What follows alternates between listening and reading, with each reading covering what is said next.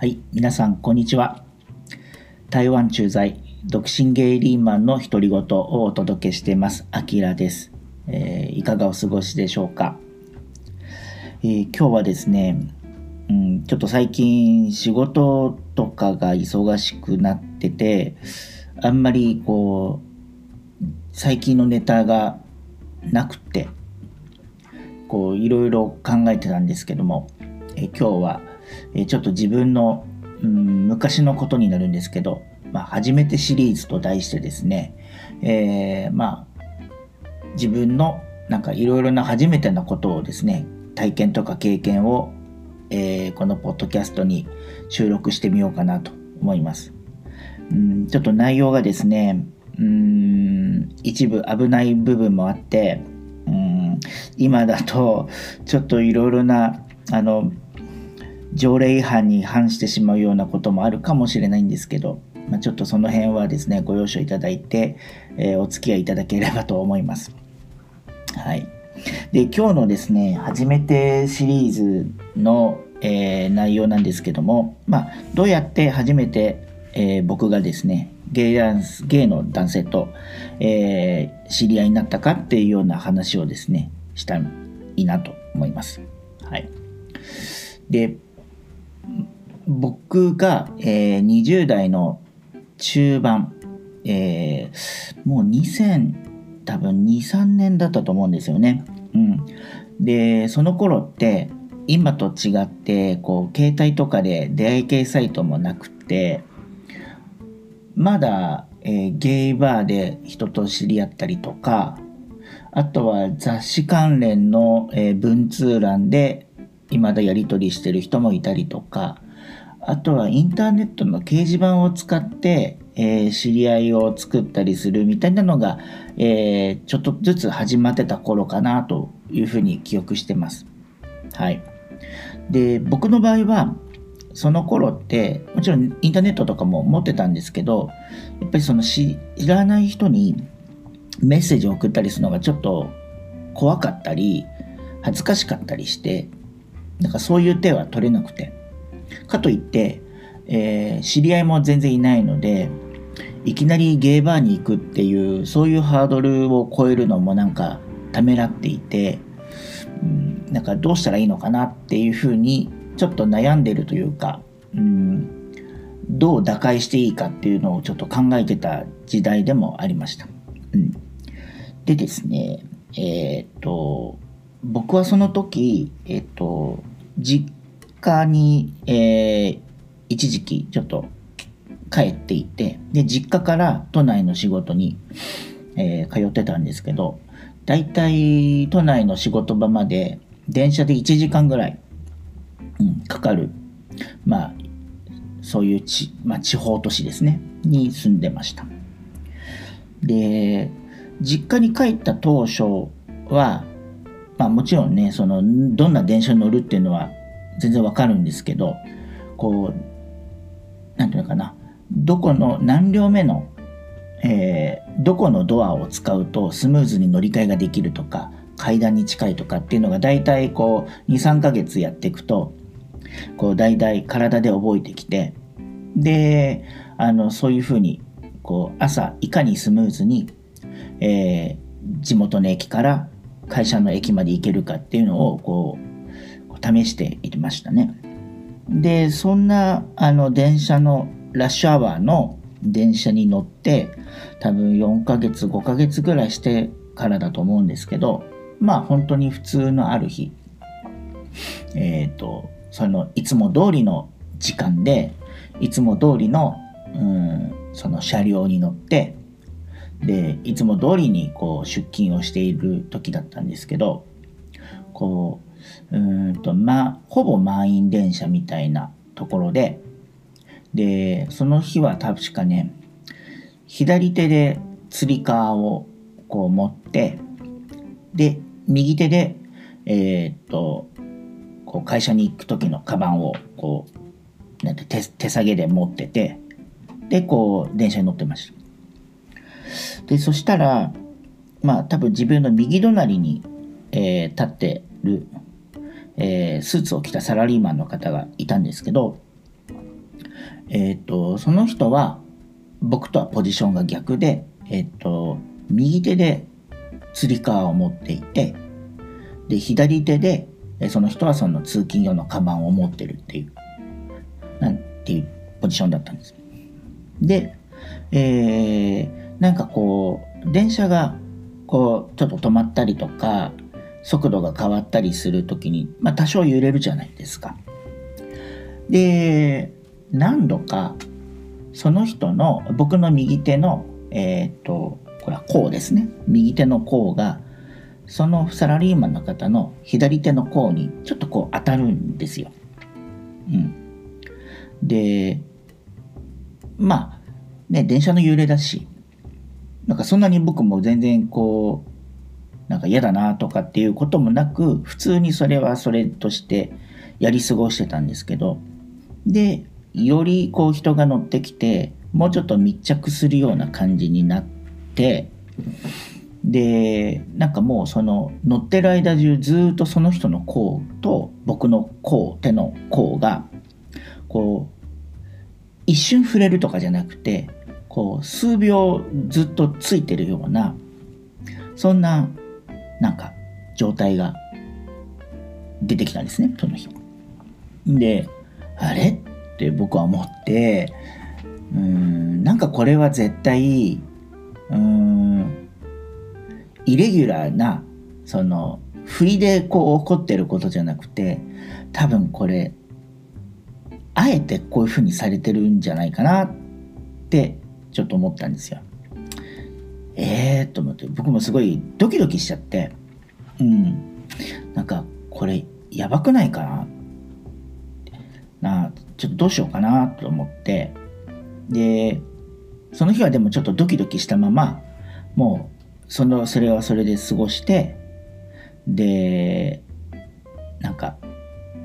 まあ僕はその途中の駅で乗り換えのために降りてみたいなんでその日はそれで終わったんです。でもなんかすっごいドキドキしたのを覚えててえー、こういう場でね満員電車の中でそんな風になんか触れることって普通あんのかな？ないよな？みたいな。人生の中で今まで一度もそんなことなかったしっていうような風に悶々としてその日一日は仕事しながらこう思いふけてました。で、ま、翌日ですね、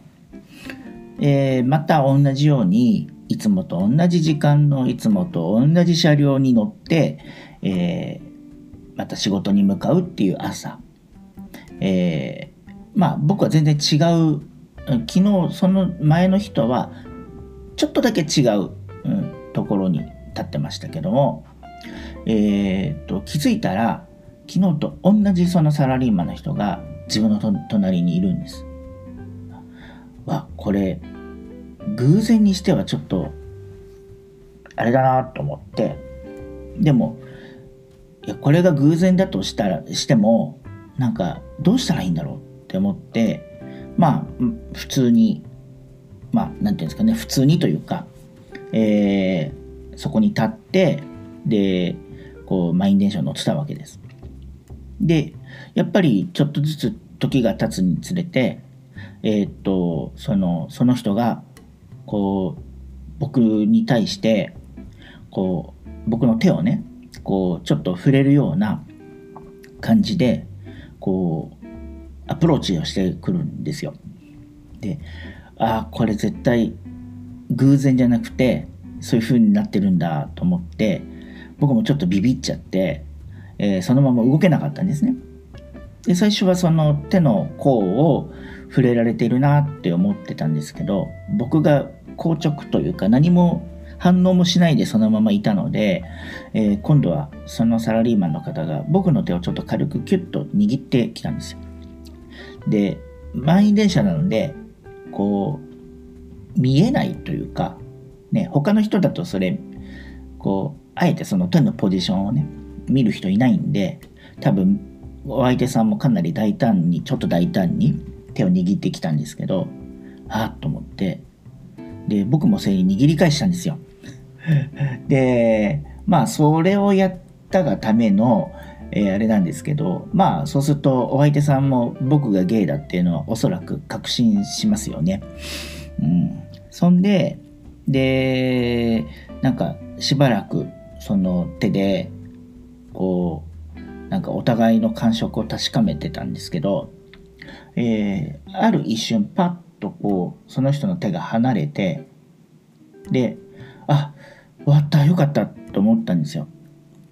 でそしたらそのうん十数秒後とかにまたその人から手をツンツンってこうあの触れられてで何かなと思ったらなんかちょっとした紙を渡されたんです。うん、で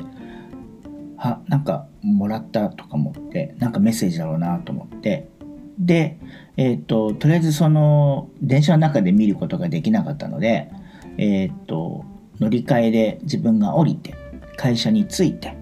でそれで初めてその紙に何が書いてあることを見たら、えー、その人が、えー、連絡くださいって言って、まあ、その人の名前と,、えーと、携帯電話の番号だけ書いてある紙が渡されたんです。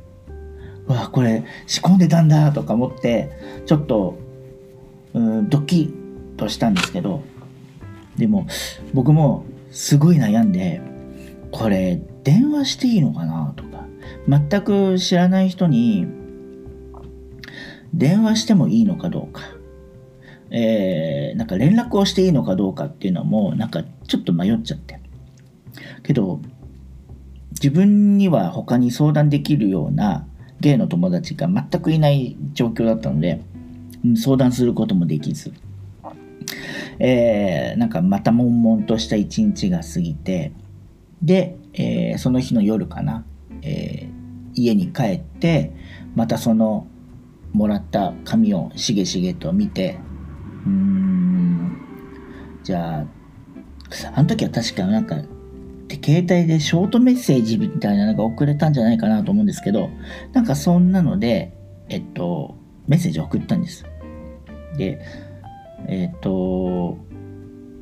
なんて僕は送ったのかなあの時。確かねえっとなんか「ありがとうございます」って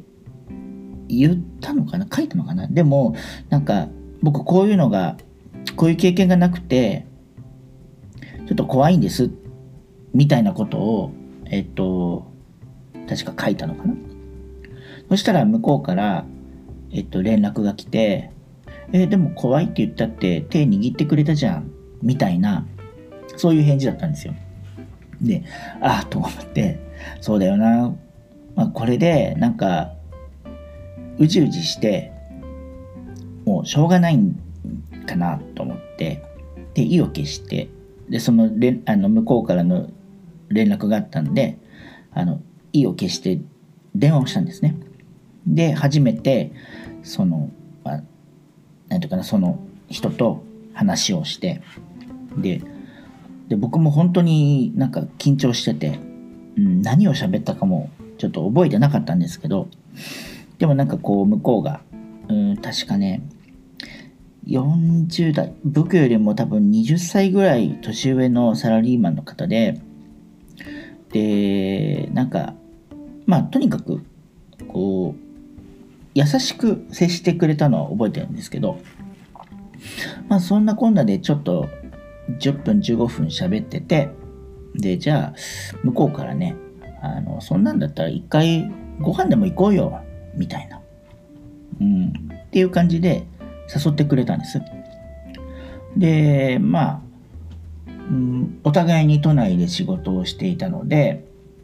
まあその次の週ぐらいだったと思うんですけど、なんか新宿か何かで待ち合わせをして、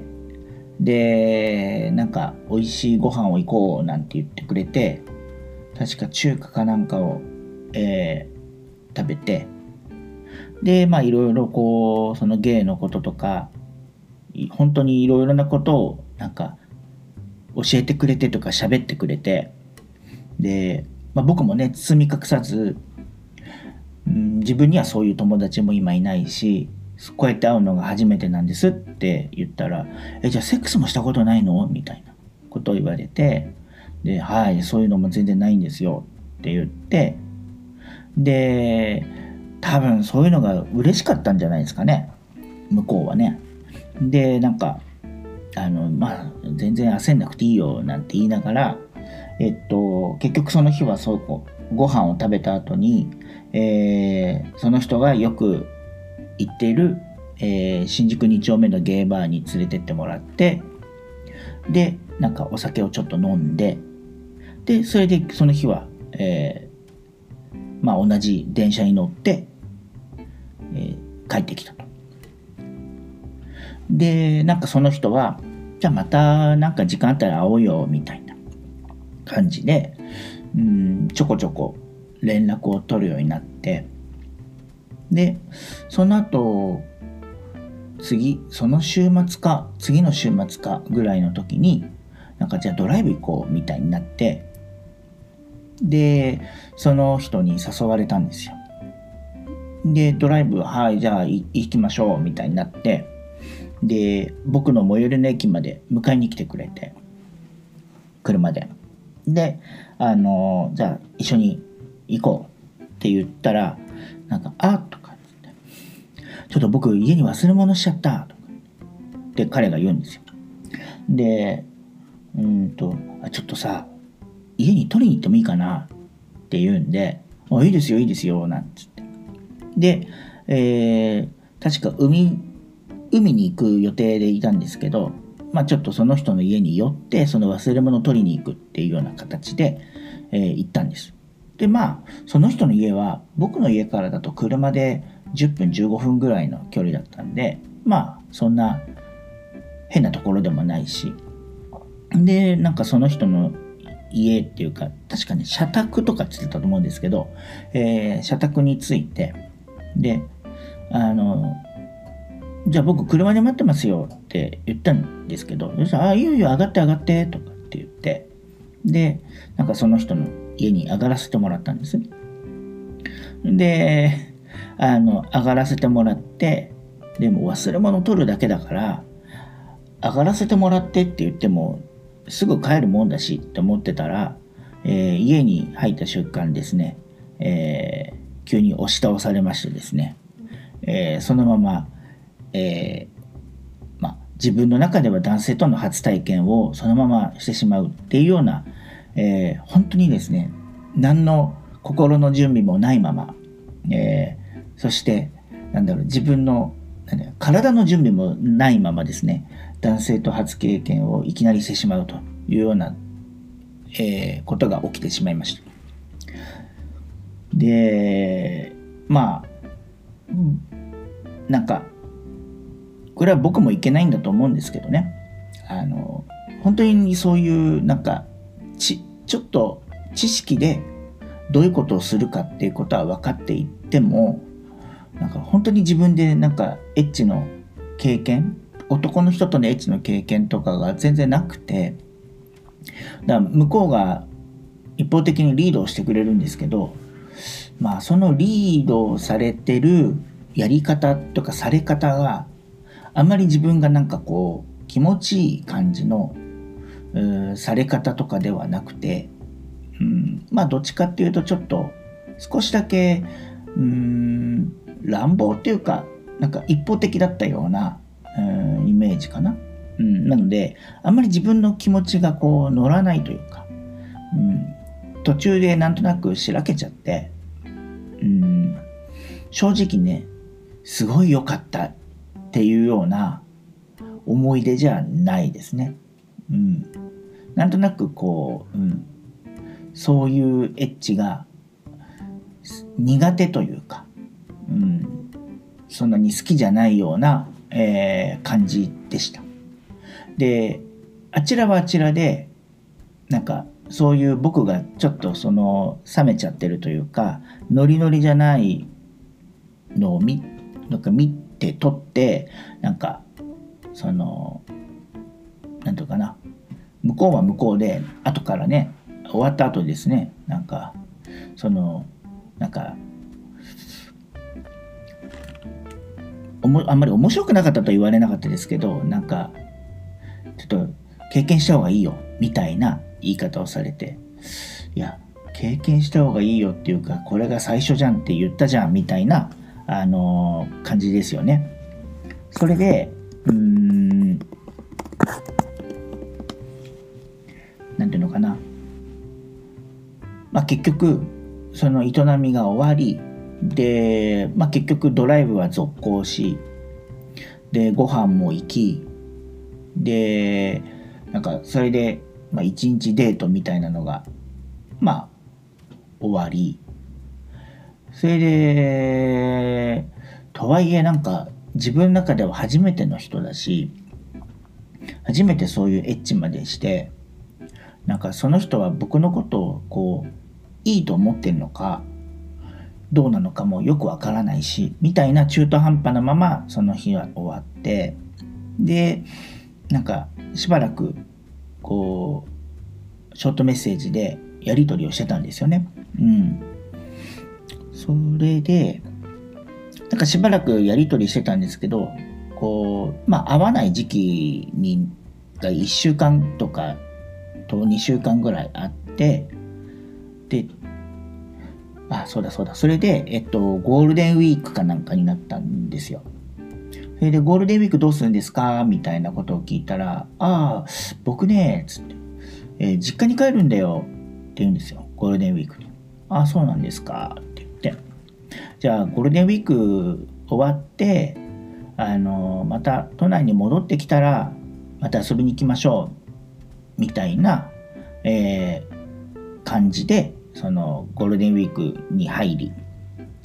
それでまあ確かねゴールデンウィークの多分最終日かだったと思うんですけどえっと僕がまたそのショートメッセージでえっとなんかそんな感じのことをねまた書いて送ったんですよ。戻ってきましたか？とか、うん、また時間あったら会いましょう。みたいな感じのショートメッセージをパンと送ったんです。で確かにその後15分20分ぐらいしてから、え、その人からの返事が来ててあよかった返事来たと思ってでそのメッセージ開けたんです。そしたらですね衝撃的な一言が書いてあってえっと「あんた誰？私はあなたを絶対許さない」っていう、えー、メッセージがいきなり入ってきて「はあ?」みたいな。何それ？と思って。超怖いと思って。で俺これどうしたらいいんだろう？みたいな。これにまた返事していいんだろうか？みたいな。っていうまずパニックになり。でどうしようかなって思ってまた悶々としてたんですよ。でそれからですね多分23週間ぐらい経ってからだと思うんですけど、まあ、またですね、えー、その人と偶然今度本当は偶然ですけど電車の中で偶然会ったんですよ。でまあもうねその時点ではこうお互い顔を知ってるから「ああどうも」みたいな電車の中で普通にちょちょっと喋ってたんですけどでそれで僕聞いたんですよあの、つって。なんか、そういうメッセージ来たんですけど、って。あれって、送ったのってあなたですか？みたいな。で、そしたら、ああ、あれね、みたいな。彼が言うんですよ。あれね、僕の奥さんとかって言って。うん、なんか奥さんが、なんか、キャバクラの女の子だと思って、あんなメッセージしたんだよ。気にしないでいいよ。とか言うんですよ。いやいや、あ、そういうことですか。って思いながらもいやいやちょっと待ってよとあれ僕あの初めて会ったゲイの男性の人が、えー、妻子持ちの人だったんだとか思ってなんか僕の中ではなんかもらったメッセージも怖かったけどそれ以上にあいきなりなんか妻子持ちの人と僕は知り合っちゃったんだと思っていやこれは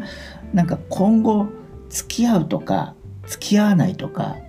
うん、恋愛とかっていうような話じゃないぐらいなんかトピックが大きすぎちゃってあ分かりましたって言ってもうその後はそのままスルーッとこうフェードアウトをしてしまったんですよね。うんなんかそんなえっとなんだろう出会いでした、うん、なんかこんなんが僕最初だったんでしかも出会いの場所も電車の中でとか言ってなんかいろいろイレギュラーが続いちゃっててで怒涛それまで出会ってからそのメールが来るまでの間って多分1ヶ月半ぐらいのすごい超短期な、えー、出来事で僕の中ではなんかいすごいジェットコースターに乗ってたような1ヶ月半で。うんなんか慌ただしかったですね。でなんかいやこんな何にも今までゲイの人とも出会いもなかったのにいきなり会った人がこういうドラマを、えー、展開を作るんだっていうところにまず驚き。なんかますます僕このなんか芸の世界にどうやって、えー、順応していけばいいんだろうっていうのをすごく深く考えたのを、えー、今でも覚えてます。はい。